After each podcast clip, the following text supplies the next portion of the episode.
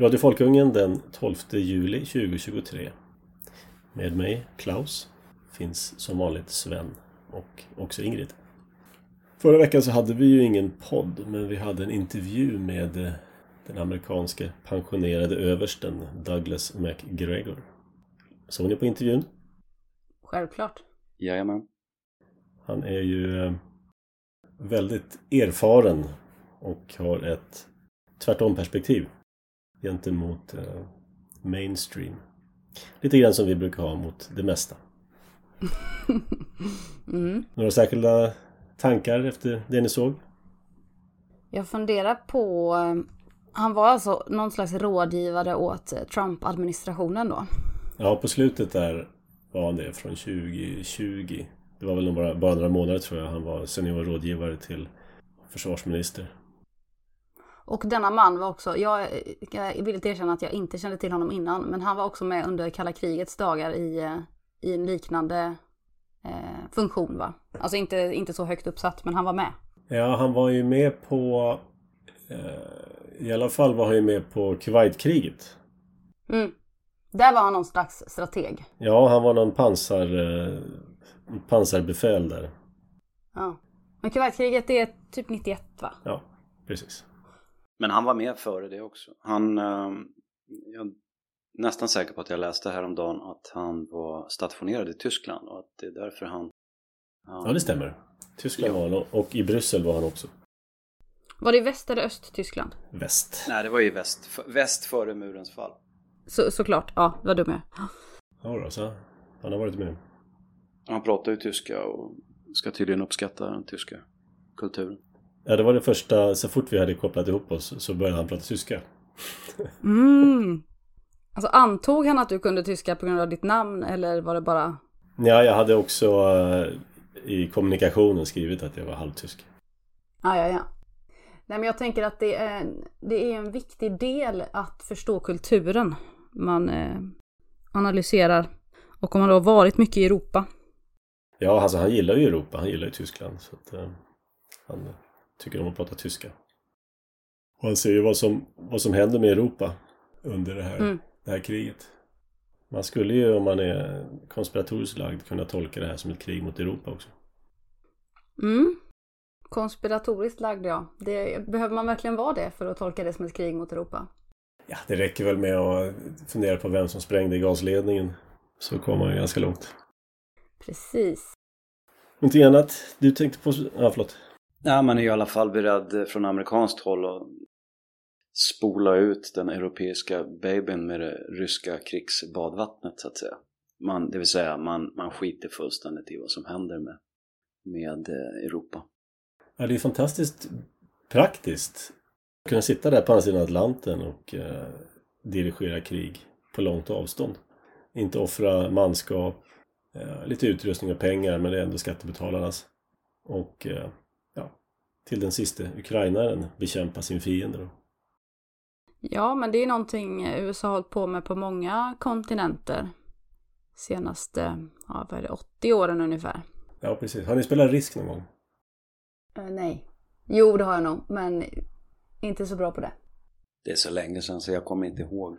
Ja, men det, det är i alla fall ett intressant spel. Man ska försöka, det finns lite olika uppdrag man kan göra. Det ena är världsdominans, då ska man ta allt till exempel. Andra uppdrag är att ta vissa världsdelar så. I alla fall. Så sitter man ju där runt bordet och eh, ibland så är det praktiskt att ingå allianser med andra spelare. Men det, det är alltid bräckligt för i slutändan vill man ju vinna själv. Men en annan, annan bra sak att göra det är att hålla väldigt låg profil. Och eh, låta motståndarna bekämpa varandra. Och försvaga. Mm. Eller man har två, två motståndare bekämpar varandra. Så själv håller man väldigt låg profil och spelar snällt. Och sen när de är tillräckligt försvagade så är det bara att hugga dem båda i ryggen så är det klart så. Det är lite grann så jag ser på det här också. Man låtsas att man inte deltar och sen så låter man européerna och ukrainarna, eller ryssarna förlåt, klösa varandra. Mm. Jo men det är ju sådär, eh, det är ju sådär man, i vad heter det, i, i skönlitteraturen i Europa och i historien och så vidare då, då är det helt okej att ha de typen, det är alltså ett narrativ då runt människan som varandes en sån intrigerande makt, eh, ett maktdjur så att säga då som erövrar makten och behåller den genom att knyta allianser och förråda eh, andra och vara allmänt svinaktig så att säga. Men man kan då göra konst och litteratur och film och så vidare som behandlar det här. Men när det gäller verkligheten och politiken och, och, och säkerhetspolitiken och då är det ju helt förbjudet att, att, resonera i sådana termer. Då blir man betraktad som en idiot av kultur och, och medieetablissemanget. Så att skriver man en skönlitterär bok då där man liksom penetrerar människans maktambitioner, ja men det är helt okej. Okay. Då kan man, om boken är välskriven så ja, det är ju fantastiskt bra det här. Men om man i exempelvis sin politiska gärning anlägger samma perspektiv på, på dagens människa, verkligheten, så blir man betraktad som idiot. Ja, men det, det är ju en sån idé om att människor har kommit längre, brukar du säga Ja, va? precis. Moralevolutionen. Det ja. Fantastiskt. Va? Ja, det, det, är därför det är bra att läsa gamla böcker. Då vet man ju att människan är lika usel idag som den alltid har varit. Precis. Och, och det, är det, det är det enda material vi har att jobba med. Jag läste försten Machiavelli när jag var 12 eller något. Det kanske var en dålig idé. Men det var bra nu. Men det satte sig lite tidigt. Sen kan man inte, inte veta om det där. Ja, men det är en fantastisk bok. Mm. Ja, nej, men den är, den är väldigt bra. Det finns, jag började stryka under bara citat i den här boken, men det var så mycket så att... ja. Jag har också läst eh, Drottning Kristinas tänkebok tror jag den heter, som är väldigt inspirerad den. Eh, det, och det är intressant att se hur sådana idéer... Det, spred, det är ju något hundra år efter drygt ungefär. Eh, men ja, det är ju närvarande liksom i vår historia. Och tidigare än henne också såklart, men det är bara så väldigt tydligt att den är väldigt lik. Det visar också att, eh, då ser man också hur listiga människor var. Inte... Och smarta och ja, intelligenta på alla sätt tidigare. Vi tror att det är något modernt påfund. Ja, att det ska behöva studeras i en eh, peer-reviewed artikel för att man ska komma på självklarheter. Aldrig har så många obegåvade människor efterfrågat akademiska källor på trivialiteter som i, i våra dagar. Ja, nej, den är väldigt spännande faktiskt. Är, är den där peer-reviewed? Ja. ja, genom ett par hundratusen år. En, en annan bok som, som det slår mig nu, det är den här um, Art of War av, mm. ja, av förklarliga skäl så kan jag inte originaltiteln men eh, eh, Sun Tzu eller hur det nu ska uttalas mm. som, som ju är jag, jag har läst delar av den jag, jag ska erkänna att jag inte har läst hela men den är ju relativt kort och den är ju fullsmäckad av små, små stycken med visdom just i, i sammanhanget krig. Ja, och, och, många av dem är relevanta ännu denna dag. Ja, alltid. Som till exempel eh, det bästa kriget är det som aldrig behöver utkämpas. Och Precis. Eh, när du är stark så verka svag. När du är svag så verka stark. Och så vidare. Mm -hmm. Jag tror att eh, den är... Jag vet inte om ni har sett uh, Yuri Bezmenov. Han pratar en timme, klassiskt föredrag på, på Youtube. Han, pratar... han är den här defekten, ryska defekten. Ja, precis. Den ryska avhopparen, ja. den sovjetiska avhopparen. Pratar ju om den boken och hur mm. ryssarna alltid har studerat den boken. Så att det här är skåpmat för dem. Inga konstigheter. Ja, men det är det som är så, man är så duktig på. Eh, och det, jag tror inte att eh, västerländska underrättelsetjänster inte förstår det här. Det är väl mer att det inte är så närvarande i debatten kan man säga. Ja, det finns ett annat begrepp. Det är ju maskirovka. Som är alltså vilseledning. Och då tänker jag på den här senaste episoden med Prigozjin och Wagnergruppen och den här eh, Ja, den här påstådda statskuppen som var på gång att ske. Det, det är ingen i väst än som har listat ut vad som egentligen hände. Offentligt alltså? Ja, nej, precis. Alltså var det planerat eller var det på riktigt? Eller, ja, det, det, de, de lärde debattera fortfarande. Har ni som tittar på andra källor kommit underfund med vad som egentligen hände där då? Eller någon teori? Alltså, jag tror att det var mycket skådespel i det här. Mm. Men eh, med reservationer för att jag kan ha helt fel. Jag tror att uh, jag, jag, jag, Ockhams rakkniv där faktiskt.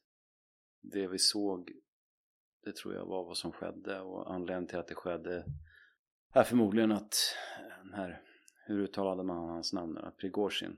Ja. Att han, eh, hans ambitioner har väl kommit på skam och eh, han gjorde någonting i desperation. Det är vad jag tror, men jag kan ha fel. Ja, helt klart att den mannen har ambitioner. Så att, eh, Ja. det är det som gör att det är svårt att veta. Han kan ju ha, saker och ting kan ju gå till honom åt huvudet. Och, han tjänar ju bra på den här rörelsen han driver. Så att, ja, vem vet.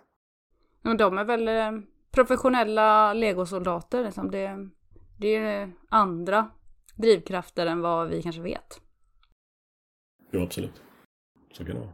Men, men eh, ja, jag måste bara säga, det, jag, i det här sammanhanget eh, att spela politiskt och militärt schack, så att säga.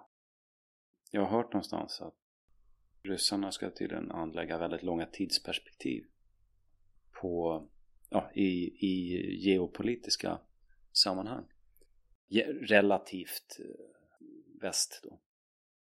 Om man då tänker eh, mer, eh, mer militärt, militärstrategiskt och även taktiskt så, och, och jämför Ryssland då med NATO så en, en sådan sak som omedelbart blir lidande i för jag brukar kalla NATO för en mångkulturell eh, armé det är ju det det är fel att säga armé, det är flera vapenslag inblandade men, men eh, folk får stå ut med det eh, och den här mångkulturella armén den kanske kan funka rätt väl praktiskt eh, sådär på, liksom på, på slagfältet. Va? Men de här människorna i NATO, då, de högre befälen, de ska ju även sitta ner och tänka fram långa militära så att säga, strategier. Och där tror jag att en sån där organisation har väldigt stora tillkortakommanden. Medan ryssarna då eh, verkar helt enkelt som, i det sammanhanget som nationalister i, i, i sitt eget, eget land. Och, och jag tvivlar inte en sekund på att ryssarna har färdiga planer för att hantera ett sammanhang när NATO blandar sig i kriget. Alltså du menar på plats? Ja, alltså hur, hur ska man hantera eh, om, om, om, om NATO går in eh, eh, med militär styrka i det här kriget så tror ju inte jag att eh, från ena dagen till nästa så blir det kärnvapenkrig. Även om jag definitivt har börjat faktiskt oroa mig för möjligheten eh, att det kan inträffa. Men jag tror ju att det kommer föregås av något annat i så fall. Och det där annat, eh, där tror jag att ryssarna har en betydligt eh, mer omfattande planering än vad NATO har mot Ryssland så att säga. Eh, Det kan röra sig om att förstöra kommunikation till exempel. Man har ju pratat om kommunikationskablarna eh, på Atlantens botten. Man kan nog tänka sig, jag tror att ryssarna faktiskt, jag tror att de påstod att de hade utvecklat en, en robot för att skjuta ner satelliter. Jag kan ha fel i det, men jag har för mig att det var upp på tapeten här för något halvår sedan eller någonting sånt. Det finns ju liksom massor med obehagligheter som man kan tänka sig i, i, eh, i en sån situation. Och jag, där tror jag att ryssarna har ett enormt eh, försprång helt enkelt därför att det är enklare att sköta sånt i sitt eget hus utan att behöva samordna det mellan, ja gud vet hur många medlemsstater det är i NATO nu. Men är NATO verkligen så... Är det inte några få som bestämmer där så får de andra hänga med bäst de kan. Det är en som bestämmer i NATO. Ja, ja. De som jag kallar för lillebror då. Jag, jag, jag har många, ba, många namn på det här kära barnet. Den ena är, som jag vill kalla det, för den amerikanska främlingslegionen. Eller den amerikansk, amerikanska nyttiga idioter.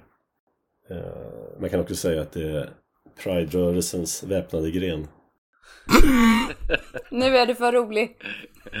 Nej, men det, det är... Nej, jag tror att det, det, det är USA som styr det där, givetvis. Och Ja, anledningen till att få med många länder i NATO. Sverige kan naturligtvis vara lite intressant och, som uppställningsplats och så, men framförallt handlar det om att få moraliskt stöd.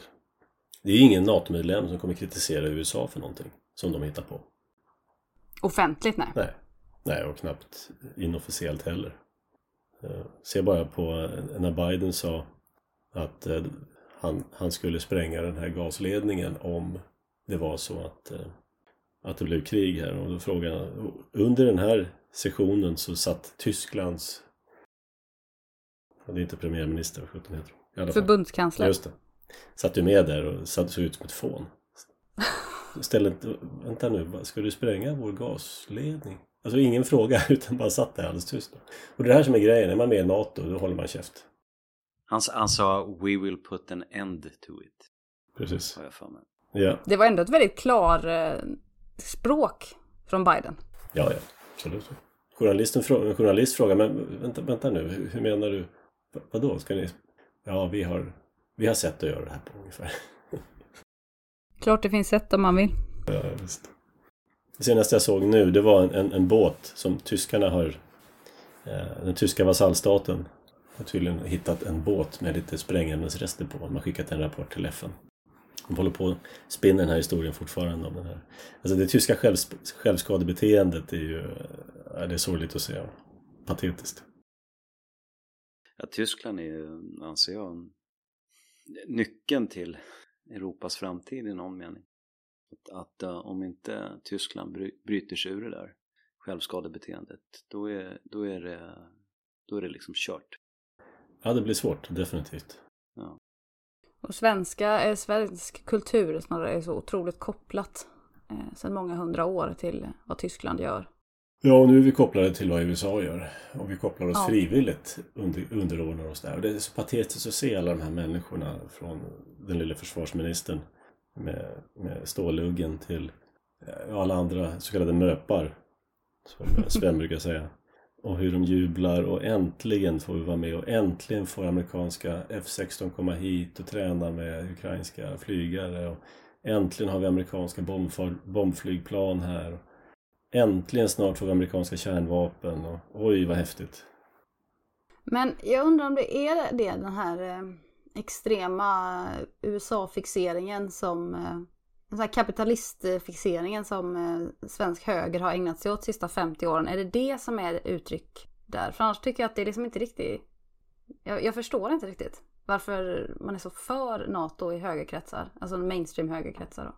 Jag tror att det är ett arv ifrån i princip 80-talet. Ja, kalla kriget, helt klart. Ja. Ja, Man tror fortfarande att Ryssland är Sovjetunionen och USA är världens eh, räddare. Ja, fast samtidigt har ju Sverige alltid ställt sig på den här eh, så kallat neutrala och ändå jobbat åt båda håll. Mer eller mindre. Ja, det var ju en fin, fin tradition vi hade som fredsmäklare och sådär en gång i tiden. ja, men man hade ju ett väldigt stort problem, eh, borgerligheten, just i försvarspolitiken i Sverige. Därför att, om man säger så här, rösträtten, den så kallade allmänna, den, den infördes ju 1921 då. Och fram till, från 1921 till, till, till andra världskrigets utbrott så är det ju inte, inte speciellt lång tid, det är 18 år. Och så tog liksom hela Europa paus då under kriget på något sätt. Och 1945 så blev det fred, Tyskland var slaget i spillror och många andra delar av Europa också. Och eh, det var samlingsregering i Sverige då under kriget. Men efter kriget så då tog ju Socialdemokraterna all makt. Och sen så följde, kan man säga, två drygt exempellösa decennier liksom.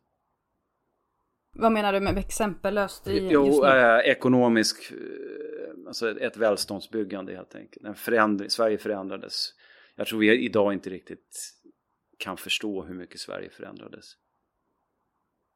Framgångssagan stod ju på sin höjdpunkt egentligen i slutet på, eller ja, på 60-talet. Det, det fortsatte ju den ekonomiska utvecklingen men inte med samma hastighet och sen började det ju komma problem under 70-talet sen med oljekriser och på 80-talet var det finansiella problem och sådär. Men det här skedde ju då parallellt med att det rådde ett kallt krig och det fanns ett, ett högst reellt hot ifrån Sovjetunionen. Man ska, ska inte blanda ihop Ryssland och Sovjetunionen som de här ga- gamla gubbarna gör. De var ju hopplösa på det. Sovjetunionen var ju liksom det var, det var kommunister som ville erövra världen och sprida sin, sin, sin ideologi överallt. Liksom. Till skillnad från Ryssland som är samma tradition som eh, Tsarryssland. Menar du då? Jag bara för, Ja, förtydliga. i alla fall, det, det är ett konservativt land och, och, och, de har inte de har inga ambitioner att sprida det ryska över hela världen. Liksom. Nej, och de är inte e- evangeliska kommunister längre. Nej, nej, nej. Absolut inte. Ja, väst är ju mer kommunistiskt idag än vad Ryssland Ja, visst, visst. Det, det, det finns... Alltså liberalismen i den västerländska formen är ju mer imperialistisk, alltså kulturimperialistisk än, än någonting du finner i, i Ryssland.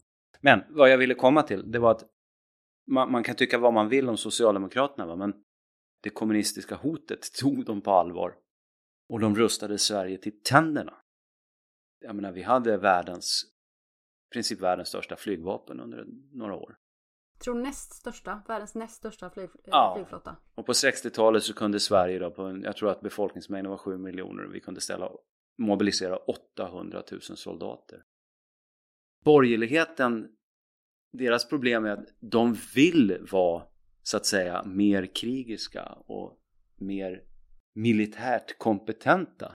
Men de har inte gjort ett jävla na. Sossarna, nej men sossarna, det var ju sossarna som gjorde det här va. De tjuvade ju liksom hela den här frågan ifrån borgerligheten. Och, och nu står de då de här små fjantarna, eh, småvuxna herrarna och är, eh, känner ett sånt revanschbehov och, och, och, tycker sig då ha nu äntligen då med NATO-frågan fått revansch. Va? Det är därför det blir den här halleluja-stämningen. Det, det, det, påminner mig om när Sverige tog eh, brons där i fotbolls-VM. Var det 90?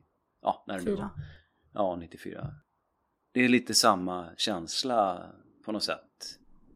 Öppna champagnen skriver man på Facebook. Va? Alltså, totala idioter, imbeciller. Det visar ju om något hur borgerligheten har fallit i, i Sverige. Det är, ju, det är ju djupt tragiskt egentligen därför att det är ju, det är ju, det är ju, det är ju liksom ett, ett bakslag egentligen för frihetliga idéer. Va? Vi skulle ju faktiskt kunna ha, till, ha haft till exempel ett parti, Moderaterna, som hade försökt att vara liberal konservativa som de påstår sig vara.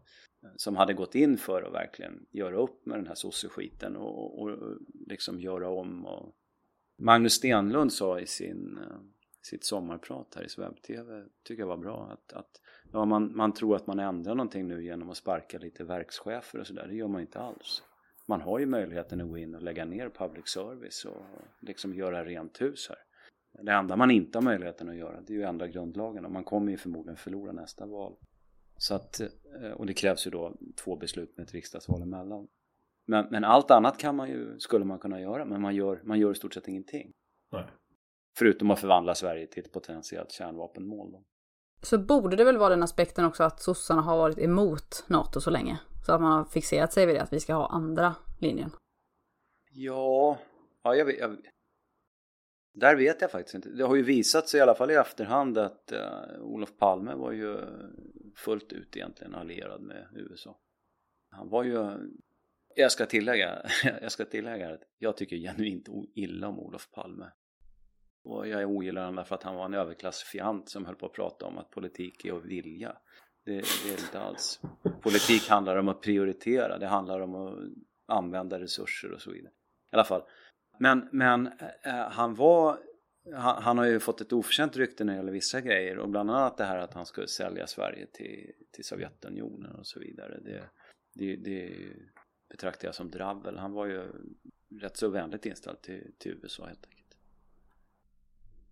Vad vill jag komma med det där? Nu tappar jag tråden. Men jag frågade om motlinjen mellan Ja, ja men alltså, precis. Så att jag, jag tror inte att han, han, var Visst, han var ju emot att Sverige skulle bli medlem i NATO men men eh, han hade nog inga större problem med NATO som sådant i sammanhanget det kalla kriget och ett, ett, ett farligt Sovjetunion. Man kan ju tycka att sosseriet och, och VPK, eller vänstern, Vänsterpartiet vad de heter nu för tiden, att det skulle vara samma lag, men det var det absolut inte. Det var ju de, sossarna avskydde ju vänstern. Ja, ja. Och, ja vi, vi nämnde det förra gången tror jag, det här med ja. över IB och så vidare. IB-affären, ja. Mm. Så att, eh, mm. Bra, men eh, ja, vi får väl se. Nu har uh, Turkiet köpts här. Uh, Sverige ska hjälpa dem in i EU. Och uh, Ungern lär väl vika sig också om de inte redan har gjort det. Så att, ja. Vi får se vad det blir. Spännande tider. Mm. Eh, och det här är ju relaterat till eh, koranbränningar. Var du på demonstrationen för Koranen Sven, eller? Mm, nej. Nej, man höll ju noga tyst om att den skulle att den skulle bli av. Det var ju ingenting som direkt annonserades ut i massmedia så att eh, det var nog många som togs på sängen att den hade varit. Nu hade jag inte gått på den ändå därför att eh, jag föredrar att vara hemma hos min fru men, men eh, om jag hade varit i Stockholm av andra skäl och känt till att den skulle vara då hade jag definitivt åkt dit för att insupa atmosfären och filma och fota och, och sådär. Det har ju ett mycket stort politiskt värde. Tyvärr så har det ju dykt upp alldeles för lite film därifrån men några snuttar har ju, har ju då läckt ut så att säga. Som de här eh, islamisterna haft vänligheten att filma själv. Har, jag vet, har ni sett, sett dem? Ja, jag såg någon bild på skrikande kvinnor som höll upp en koran. Eller som höll, höll upp ja. koran, koraner, det var ungefär det jag såg. Nej, men det, ja, jag det är såg komplett. också de här professionella gråterskorna där. Ja, precis. Det är båda, komplett med båda könen och det är takfir och alla akbar och hela, hela paketet. Jag förstår att massmedia sen skriver att det var en fredlig demonstration. Det är helt enkelt så att de är livrädda. De här journalisterna, de är så jävla fega. De är livrädda för att framställa någonting för vad det är. För att eh, allmänheten då skulle förstå? Nej, det, det är den politiska dimensionen. Den finns också där. Men alla journalister är ju faktiskt inte egentligen politiker. Media är väldigt politiserad och det finns definitivt politiska kommissarier som sitter på olika nivåer och bevakar så att säga. Men, men det är ju inte liksom det, det, är ju inte som det var bakom muren om jag säger så. Det finns ju journalister som är tämligen normala i skallen ändå. Men de är fega. De är rädda helt enkelt. Om de skulle problematisera att det står massa somalier och annat ja, ursäkta jävla löskefolk och skriker takfir, Allah och akbar så är de rädda för sin personliga säkerhet. Ja, det här var ju dessutom på deras hem, eh, deras bakgård va? Var det ja, inte på Söder? Ja, visst. Det var Medborgarplatsen var det va? Ja, just det. Ja. Kul att du använder det här med löskefolk, för det är ju exakt vad det betyder. Folk som inte har anställning. ja. Ja, förr i världen, under bättre tider så var det ju löst driveri och bara driva omkring utan någonting att göra. Ja, det var ju olagligt till och med. Ja, precis. Och då kan ni ju komma på besök i Kista galleria vid tillfälle så ska jag Ja, just det. Så förevisa det moderna Stockholm.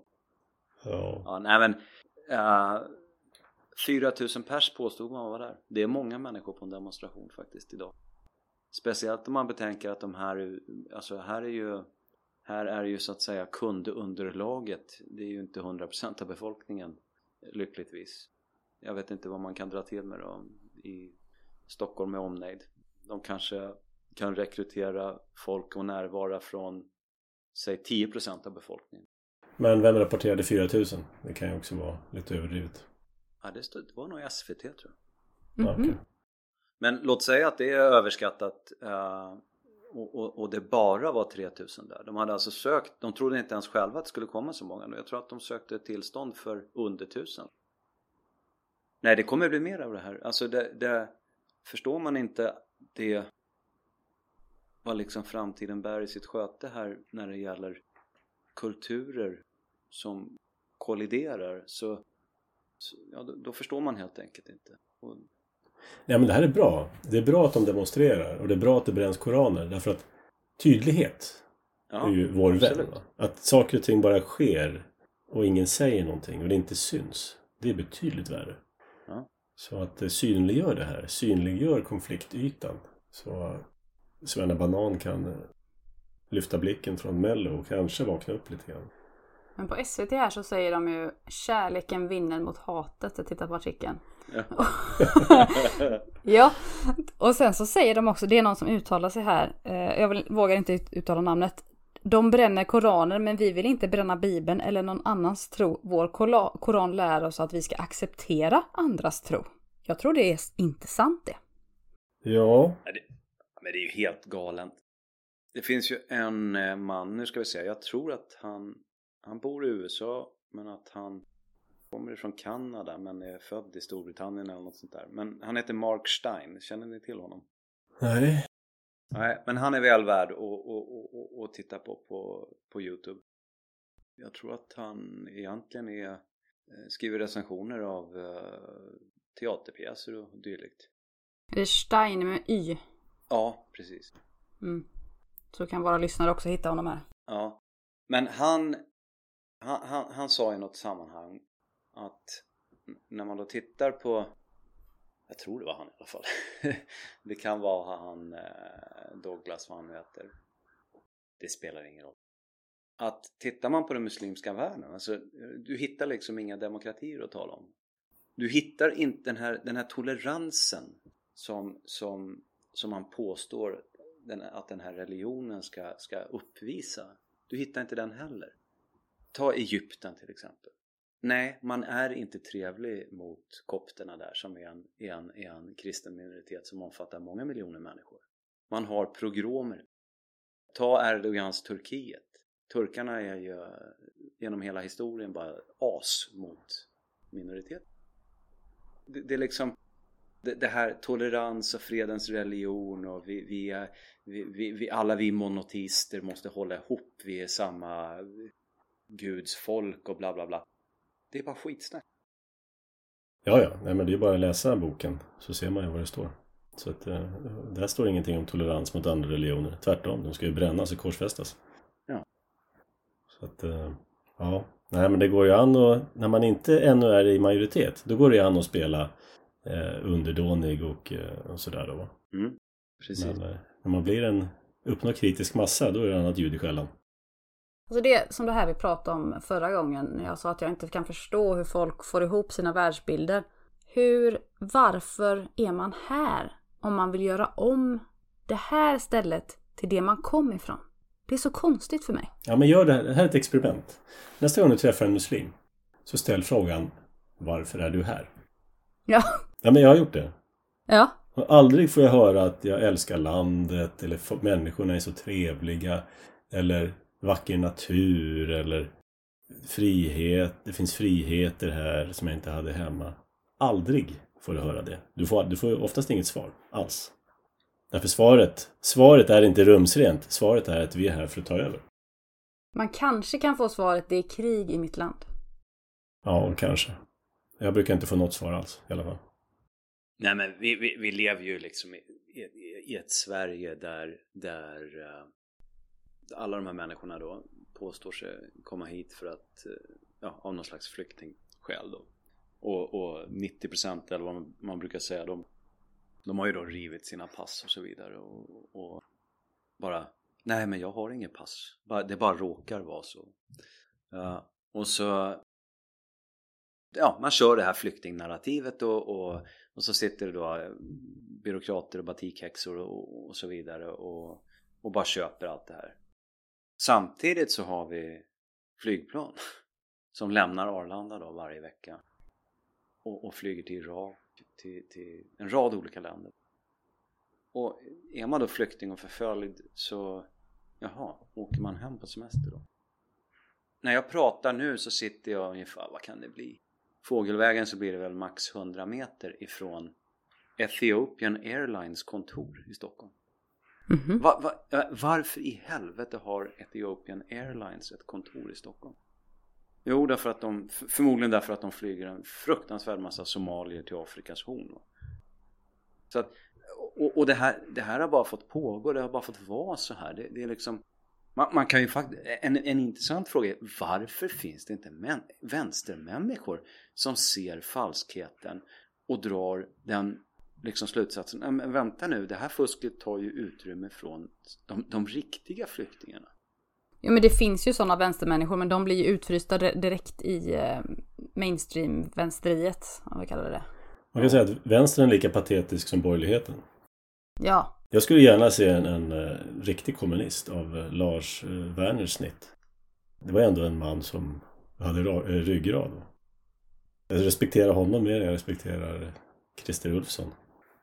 Det finns ju en eh, ganska framstående, är väl fel ord kanske, men en eh, som syns och hörs, Nils Littorin, en före detta vänsterpartist. Som han vill att Malmölistan, han pratar ju om det här hela tiden. Ja, covid-mannen va? Ja, han är ja precis. Han är också covid. Han är bra på många sätt. Tror, han var med på samma med webb-tv som du var va Klaus tror jag? Ja, den här eh, konferensen de hade. Precis. Ja, precis. Ja, exakt. Men Han kanske är till och med en av deras sommartalare, jag vet inte. Eh, han var det förra sommaren i alla fall. Ja.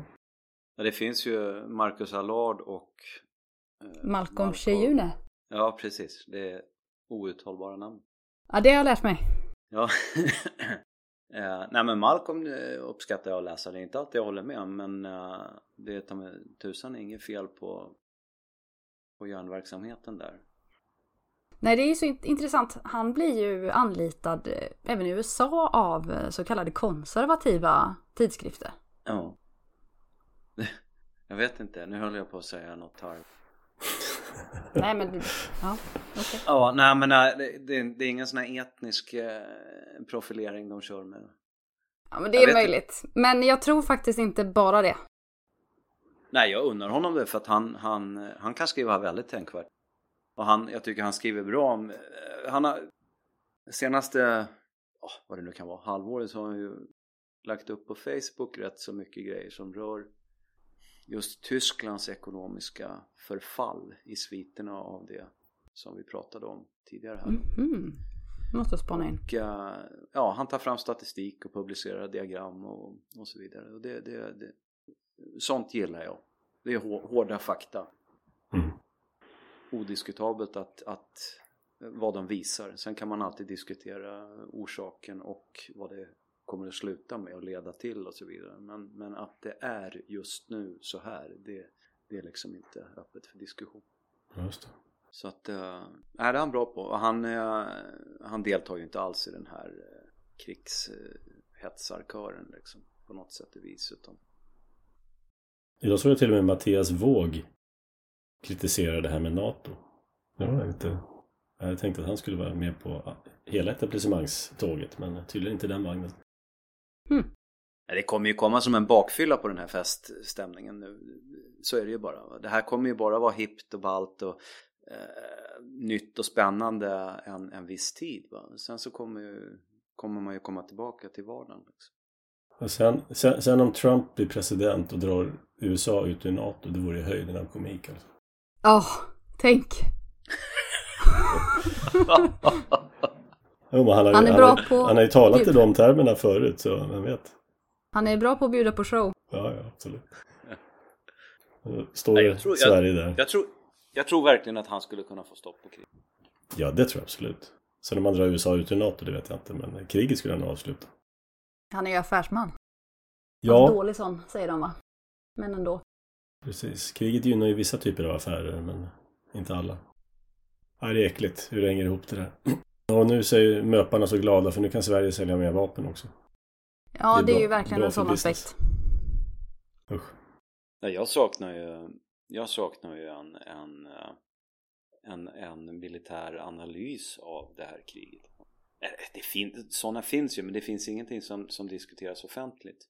Och med, med analyser menar jag där man helt enkelt utvärderar olika vapensystem och, och, och så som man var väldigt duktiga på att göra förr i Sverige. Alltså Försvarets materielverk, de var ju alla krig så, så tittade de på, på hur olika vapen hade presterat och så vidare. Ibland så ledde det här till ändrade rekommendationer vad gällde hur, hur, hur våra egna vapen skulle användas då. Jag fick till exempel lära mig i värnplikten att de här pansarskotten, det skjuter man inte ett mot en sovjetisk stridsvagn. Utan eh, de skulle man, om man, i alla fall om man hade möjlighet, skjuta tre stycken. Mm. Annars så var risken överhängande att man bara retade upp de som satt i stridsvagnen och fick ett kanonrör i ansiktet tämligen omgående. Det här sa man för övrigt under ett avsnitt som heter pansarkännedom Mm. i, i, i, eh, i värnplikten. Men i alla fall. Eh, jag läste nu att försvaret har ju spenderarbyxorna på nu. Man köpte vapen och materiel för, för 36 miljarder kronor förra året. Köpte också mensskydd va? ja, men man klarade inte av att köpa kängor och, och dylikt så att man kan genomföra höstens repövningar. Så de ställde man ju in då. Men i alla fall, Saab hade en försäljning på 15 miljarder kronor i Sverige förra året. Och tyvärr så går det då inte att få ett svar ifrån politiken på hur, hur, ja, men hur mycket köpte ni från Saab? Och anledningen till att man inte kan få något svar på det, det är därför att den ekonomiska, alltså eh, varje leverans så är, är det sekretessbelagt. Mm -hmm. Finanserna i, i det, va? priset. Men jag blir lite orolig, men, men då är det ju troligt att, att Saab sålde till svenska försvaret för 15 miljarder förra året. För, för, för vem skulle de annars sälja till i Sverige?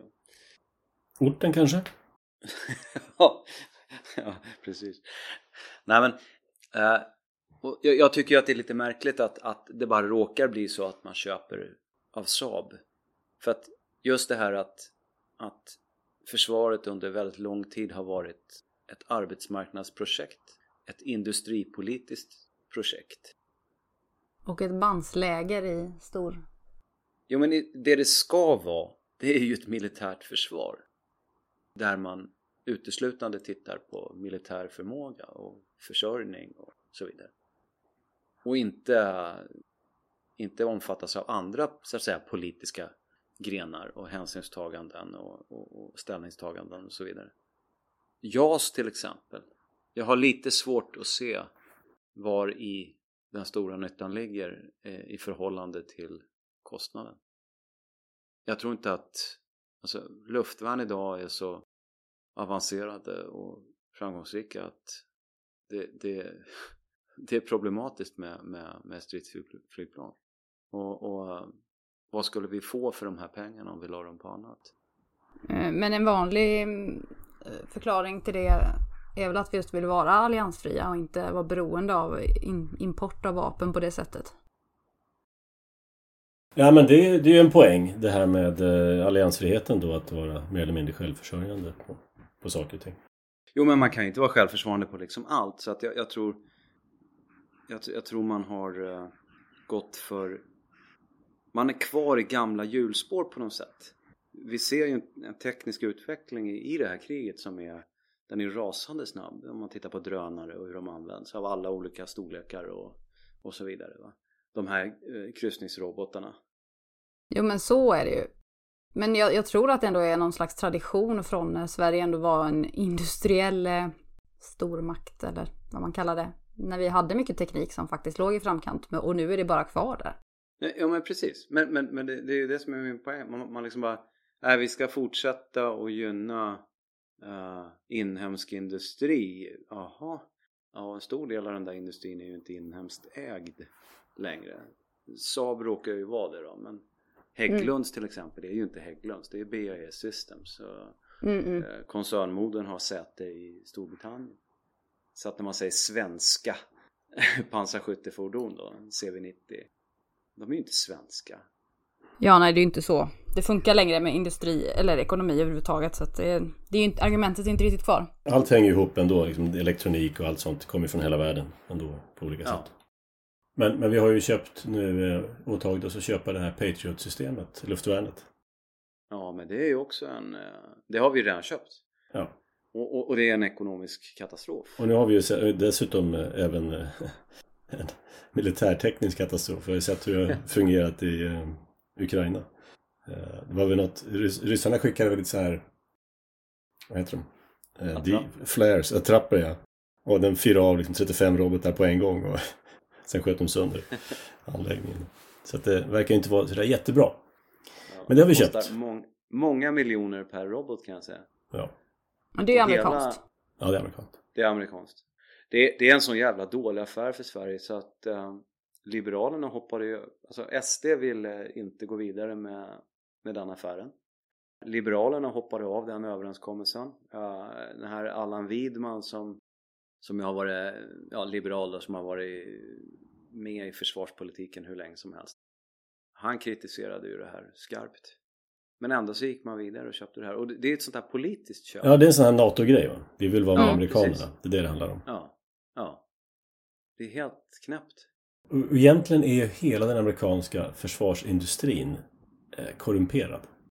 Och det är ju samma sak där, man köper ju inte grejer för att de är bra utan det handlar om politiska kontakter. Ta den här F35, flygplanet de har utvecklat. Som är svindyrt och dåligt dessutom. Eh, som de försöker sälja nu i hela världen. Då. Så det här kriget är ju en marknadsföringsjippo. Det gäller ju att få sin militära utrustning att se så bra ut som möjligt. Det är därför eh, britterna och tyskarna och alla som lånar ut utrustning till eller ger bort utrustning till Ukraina säger ja men ni får inte ha den vid fronten utan den ska vara i bak någonstans. Så. Nej, jag tror inte ryssarna har samma problem. Ja, de har ju en nationell, eh, de har ju en, en nationell försvarsindustri men, mm. men, men den är inte statligt ägd. Det, det, finns säkert delar av den som är statligt ägd men det, den är ju privat i, i, i, stora delar efter vad jag förstått. Men de måste köpa från andra håll också? Det är väl Kina köper de ju lite grann ifrån. De köpte ju en rackarns massa krut ifrån Kina tror jag. Nu. Ja, det är de bra på där. Ja, visst. Krut. Om det är någon som är bra på krut så måste det vara kineserna. Ja. Nej, men Iran har de ju handlat med och Nordkorea också för övrigt. Va?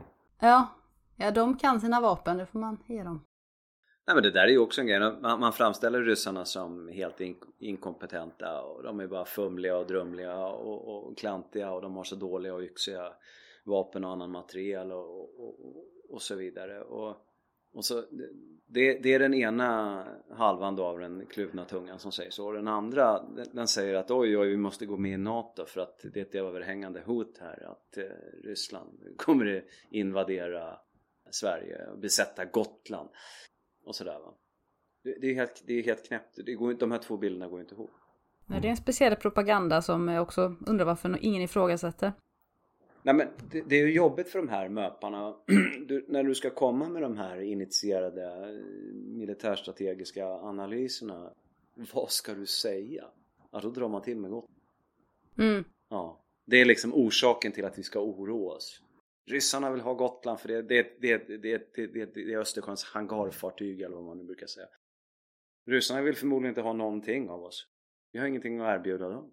Det finns ingenting här som det är värt att slösa ryska liv. De har väl lika mycket järn och andra mineralfyndigheter i Ryssland, minst. Ja, de, har allt. De har allt. Ja, precis. Precis. Så att eh, LKAB behöver inte vara oroliga. För övrigt så kan jag meddela att MUST, mm. den militära underrättelsetjänsten, jag, jag, läste lite grann i deras, uh, de kallade det för årsöversikt tror jag. Mm. Så årsöversikten för 2022. Nämnde de Folkungen där? nej, men, nej, men de, ja, det var en lång, rätt så lång drapa. Och då resonerar man kring hot och hit och dit och hot av olika slag. Och sådär. Cyberhot och bla bla bla. Men man skriver i klartext att uh, Rysslands militära förmåga är nedsatt i Sveriges närområde. Mm. Det vill säga, vill man då spetsa till det så, och, och beroende då naturligtvis på kriget med Ukraina. Vill man då spetsa till det så kan man ju säga så här att Rysslands krig med Ukraina har gjort Sverige säkrare. Mm. Ja men det är som eh, risk. Låt dem slåss där borta så är vi säkrare här. Ja. Om man ska bryta ner det väldigt enkelt till bakgrunden här, så som jag har förstått det då, med ett barns tydlighet. Ryssland vill ha tillbaka områden med rysk befolkning. Finns det någon rysk befolkning i Sverige? Nej. Finns det någon rysk befolkning i Finland? Nej, inte längre. Finns det någon i Baltikum? Ja, i vissa gränsområden finns väl fortfarande lite, lite, lite ryssar kvar. Ja, det, det, är inte så enkelt heller därför att de här människorna, de här ryssarna som hamnade i Ukraina. Ja. Det är inte så att Ryssland vill ha tillbaks dem. Men det som har pågått sedan 2014 är ju att Västukraina, som nu styr Ukraina. Alltså Ukraina består av massa olika folk. I öst har det, och i söder har det ryssar. Sen så har det lite andra folk västerut. Men Kiev-regimen sedan 2014 har ju terroriserat den ryska befolkningen. Eh, så de har velat komma hem till Ryssland. Men mm. Ryssland har sagt nej, vi vill inte, vi vill inte störa det här. Mm. Ni, ni, får vara där, men vi ska förhandla fram ett, eh, en överenskommelse så att vi får slut på våldsamheterna. För det är tusentals människor som alltså mördats i ja, de östra delarna då. När de förklarade sig självständiga 2014, efter det. Men Ryssland ville alltså inte rita om kartan utan ville försöka få det här att fungera. Och det var ju det som de här två Minskavtalen syftade till. Där Tyskland och Frankrike var med och förhandlade och senare erkänt att det var bara bluff för att förhala och hinna bygga upp ukrainsk militär. Men till slut så blev det så illa eftersom det här fortsatte. Att Ryssland sa okej, okay, nu går vi in. Så det är inte så att Ryssland vill kamma hem ryssar och gamla ryska områden och bygga upp ett Storryssland. Det är inte det det handlar om. Så att eh, han har ju uttalat tre tydliga mål med den här operationen. Det var ju att jag får slut på stridigheterna där. Det var ju att eh, demilitarisera Ukraina och avnazifiera Ukraina. Det är de, det är de tydliga målen. Det är de som har varit mål sedan början. Så att den som har följt det, de flesta vet ju inte, känner ju inte till Ukraina eh, förrän för ett och ett halvt år sedan. Ingen som visste någonting om det där. De som visste någonting, de visste att det här var en av världens mest korrumperade regimer. Att de vann Melodifestivalen 2004 också. Ja, just det. ja, de vann väl, vann de inte förr? För, ja, i alla fall. Eh, men det är ungefär på den nivån. Så att det är ingen som vet vad som har pågått där de senaste åren, sedan 2014.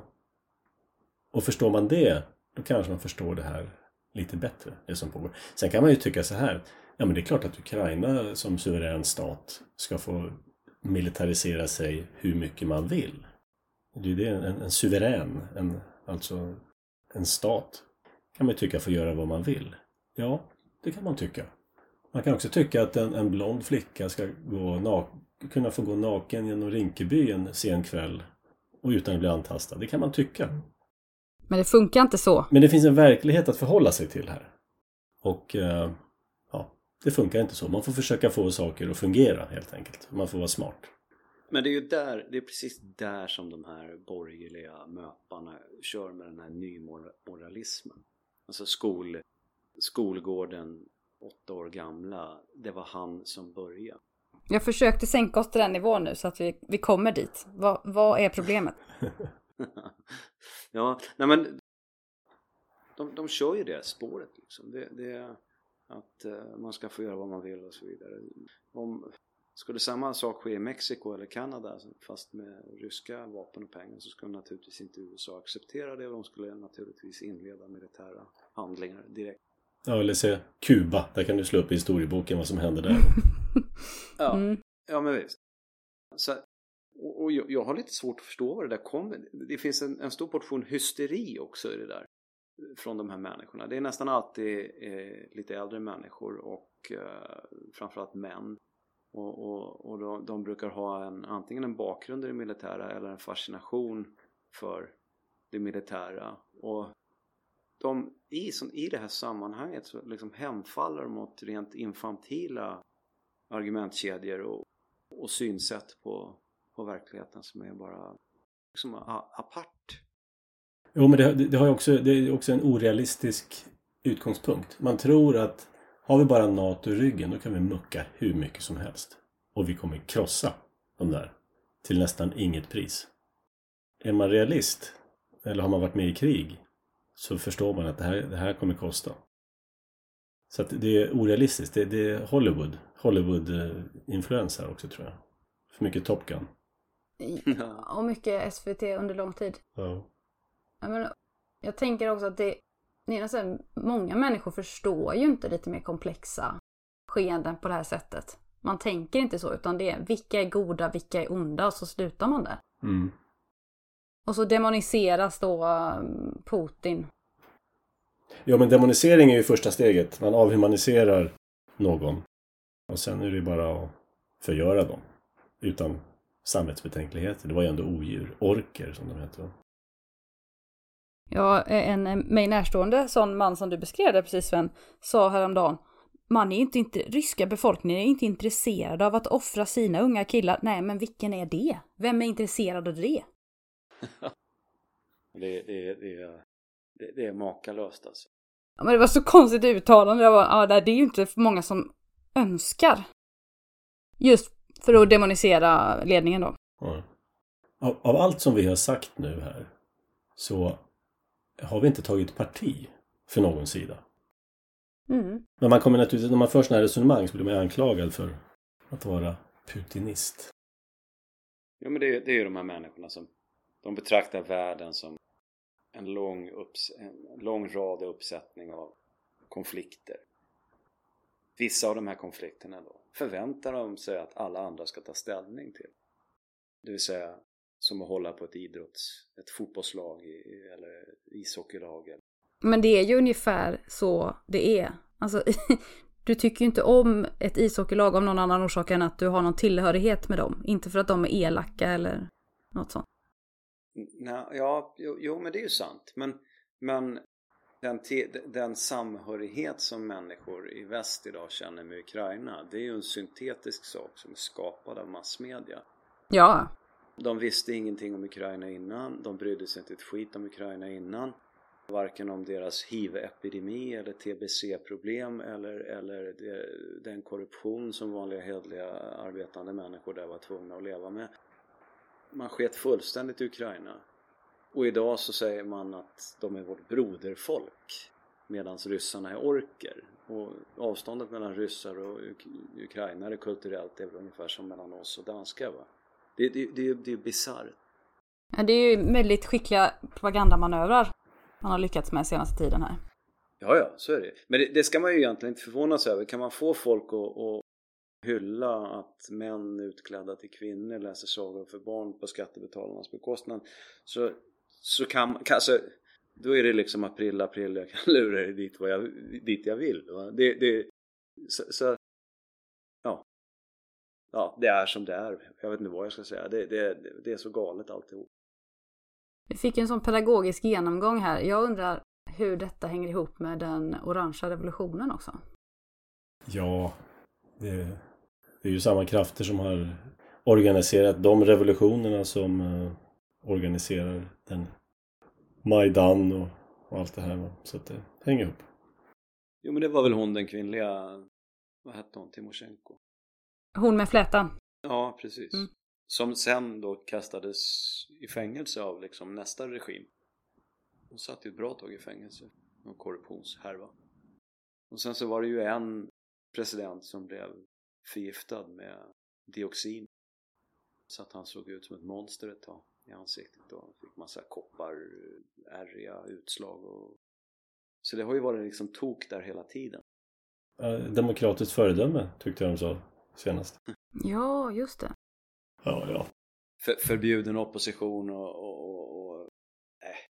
Förbjudet eh, opposition, förbjudet medier, förbjudet kristna kyrkor. Ja, men det... Flyttat på julen från den 6 januari till, till den 25 december. Det är det senaste. Vem gjorde det? Zelensky, som för övrigt inte är kristen, men jag säger inget mer än så för då blir jag bara anklagad för att vara massmördare. Han har alltså lämnat in ett utkast till parlamentet, ett lag, alltså ett lagförslag. Men eftersom man har förbjudit stora delar av oppositionen då så kan man ju förvänta sig att de flesta sådana här lagutkast går igenom. Och ja, den, den lag, lagen säger då att Ukraina ska gå över till att fira jul den 25 december istället för den 6 januari. Ja, okej. Okay. Och, och, och det här är ju det är ju bara vidrigt rakt upp och ner. Det, det är ju och det är helt, det är helt i folkungens anda att vara, tycka att det är vidrigt. Va? Här är det politiker som då tar sig rätten att ja, bokstavligen bestämma över våra sedvänjer och traditioner och kultur. Klusterbomber måste lägga till listan också. Ja, precis. Men, men det är ju, det har man ju erkänt nu att det, USA skänker ju då klusterbomber till Ukraina av en enda anledning. Man har inget annat att skänka. Det är slut. Nej, precis. Uh. som, någon, som någon sa, jag tror jag såg på uh, Andrew Napolitanos show och han en gäst där. Ja, Biden såg sig omkring och det var tomt men, ja, men där låg någonting på hyllan som, som dimension 155 kaliber. Det kan vi skicka. Mm. Generöst. Ja. Carl Bildt stödjer det förresten. Han tyckte det var motiverat. Såg jag på hans, hans Twitter. Oh, ja, herregud. Ja. Oj, oj, oj. Ja. Det, det som är, man kan ju säga så här att, att om, om den ammunitionen eh, landar i Ukraina och klarar sig fram till frontlinjen och avfyras då av den ukrainska armén, eh, deras haubitsar eller vad man nu kallar det. Så det visar ju på hur sjukt det här är därför att då kommer man ju bokstavligen kacka i eget bo. För att man kommer använda ammunitionen för att ta tillbaka förlorat territorium. Men man kommer också då förpesta och smitta ner den marken med den delen av den här klusterbombsammunitionen som inte detonerar vid nedslag. För det är det som är problemet med den här ammunitionen. I praktiken så hela det område du använder den på blir ju minerat. För att, för att eh, de här, alla de här små granaterna så att säga, de, de smäller inte 100%. Ja, man kan räkna med 12% som inte smäller. Och det är på en ny ammunition, det här är gammal ammunition dessutom som de får. Så att man är beredd alltså att då smitta ner då sin egen mark med, med det här. Det, jag finner det lite konstigt i sammanhanget. Dessutom Man är, är beredd. Dessutom är det tvivel, tveksamt om den är militärt ens lämplig. Om den, om den gör nytta. Mm -hmm. det, det, är inte ens självklart faktiskt. Nej men det är ju som, det är som när man beskjuter då, artilleri beskjuter Donetsk, den ukrainska armén. Jag, jag ser liksom inte, jag, jag, förstår inte principen. Om, om ryssarna skjuter mot, vad heter den där staden nu, Cherson och inte visar någon respekt för civil bebyggelse till exempel så är jag ju inte speciellt förvånad. Det säger mig att de har inte för avsikt att lägga Cherson under sig. Men Ukraina säger sig vilja ha tillbaka Donetsk. Då framstår det ju som en rätt dålig idé att terrorbomba befolkningen där. Liksom, vad är det egentligen, vad är, vad är målsättningen egentligen? Ja, tanken var väl med klusterbomben att de skulle rensa från minor och sånt där också. Men det blir ju som sagt, det blir ju nersmutsat. Det blir ju livsfarligt område att beträda. Och ännu har jag inte sett någon presentera någon slags bild av hur det här kan komma att sluta eller hur det skulle kunna sluta. Alltså, förr eller senare så blir det ju någon typ av vapenstillestånd och det kommer bli vid en gräns av något slag. Jag hör aldrig någon resonera kring var den gränsen skulle kunna vara, hur den skulle kunna se ut i framtiden. Nej, enligt Zelensky ska det ju vara samma gräns som var innan. Plus ja. Krim. Mm -hmm. ja. Han ska ju ta tillbaka allt det här. Men sa inte Stoltenberg nu att äh, att äh, man skulle äh, att Ukraina ska minsann bli medlem i NATO? Ja, precis. Det är ett bra sätt att få hela Ukraina utplånat. Ja, eller hur? Ja. Nej, men man vet ju att det står ju klart och tydligt i NATOs stadgar eller vad det kallas att en krigförande nation får inte tas in som medlem. Nej, precis. Och, och ja. Ja. Mm. Fixa fred först då. Ja precis, men vilken, på vilken form blir det då? Jag menar om Ryssland äh, är, är, så att säga vet att, NATO, äh, att äh, Ukraina kommer bli medlemmar i NATO så fort kriget är slut så hur påverkar det deras beslut? Mm. På, ja, det påverkar så som jag sa, man utplånar hela Ukraina. Ja, ja, ja visst. Och de har tiden på sin sida och jag kan knyta an till det jag sa tidigare att de har helt andra tidsperspektiv. De kan uh, svälta sönder Ukraina utan vidare och låta det ta 15 år. Det, det, det jag har sagt tidigare i, i de här poddarna att det viktigaste är att få till ett, ett vapenstillestånd därför att Ukraina håller på att som nation förstöras. Befolkningen lämnar, du, du kan inte ha ett vettigt liv under de här förhållandena. Allt påverkas. Yrkesutbildning, högre utbildning, sjukvård. Precis allting. Du, du får massa kriminella element och hårdföra män som är obehagliga och som påverkar ett samhälle negativt.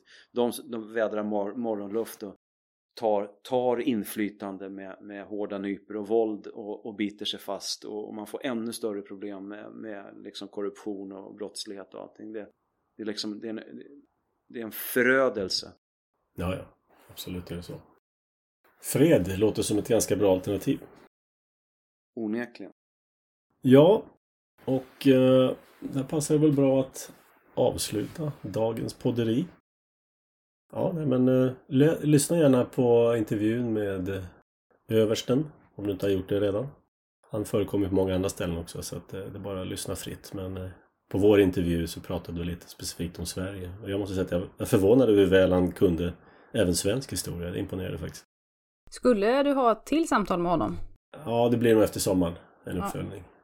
Så att, uh, mm. Ja, men lyssna gärna på det. Vi, vi ska säga det med att det finns en Youtube-kanal nu. Vi kommer försöka att fylla den med material. Just det. Vi har också en fjällvandring som kommer här i augusti. Om du är av manligt kön så är du välkommen att delta. Och sen så blir det ett gille lite senare här också i Stockholmstrakten. Mer om det senare. Men eh, fjällvandringen finns det information om på sidan. Det är bara att gå dit titta. Då så, tackar jag härskapet. Och Tack så mycket. Snart igen. Tack för ikväll.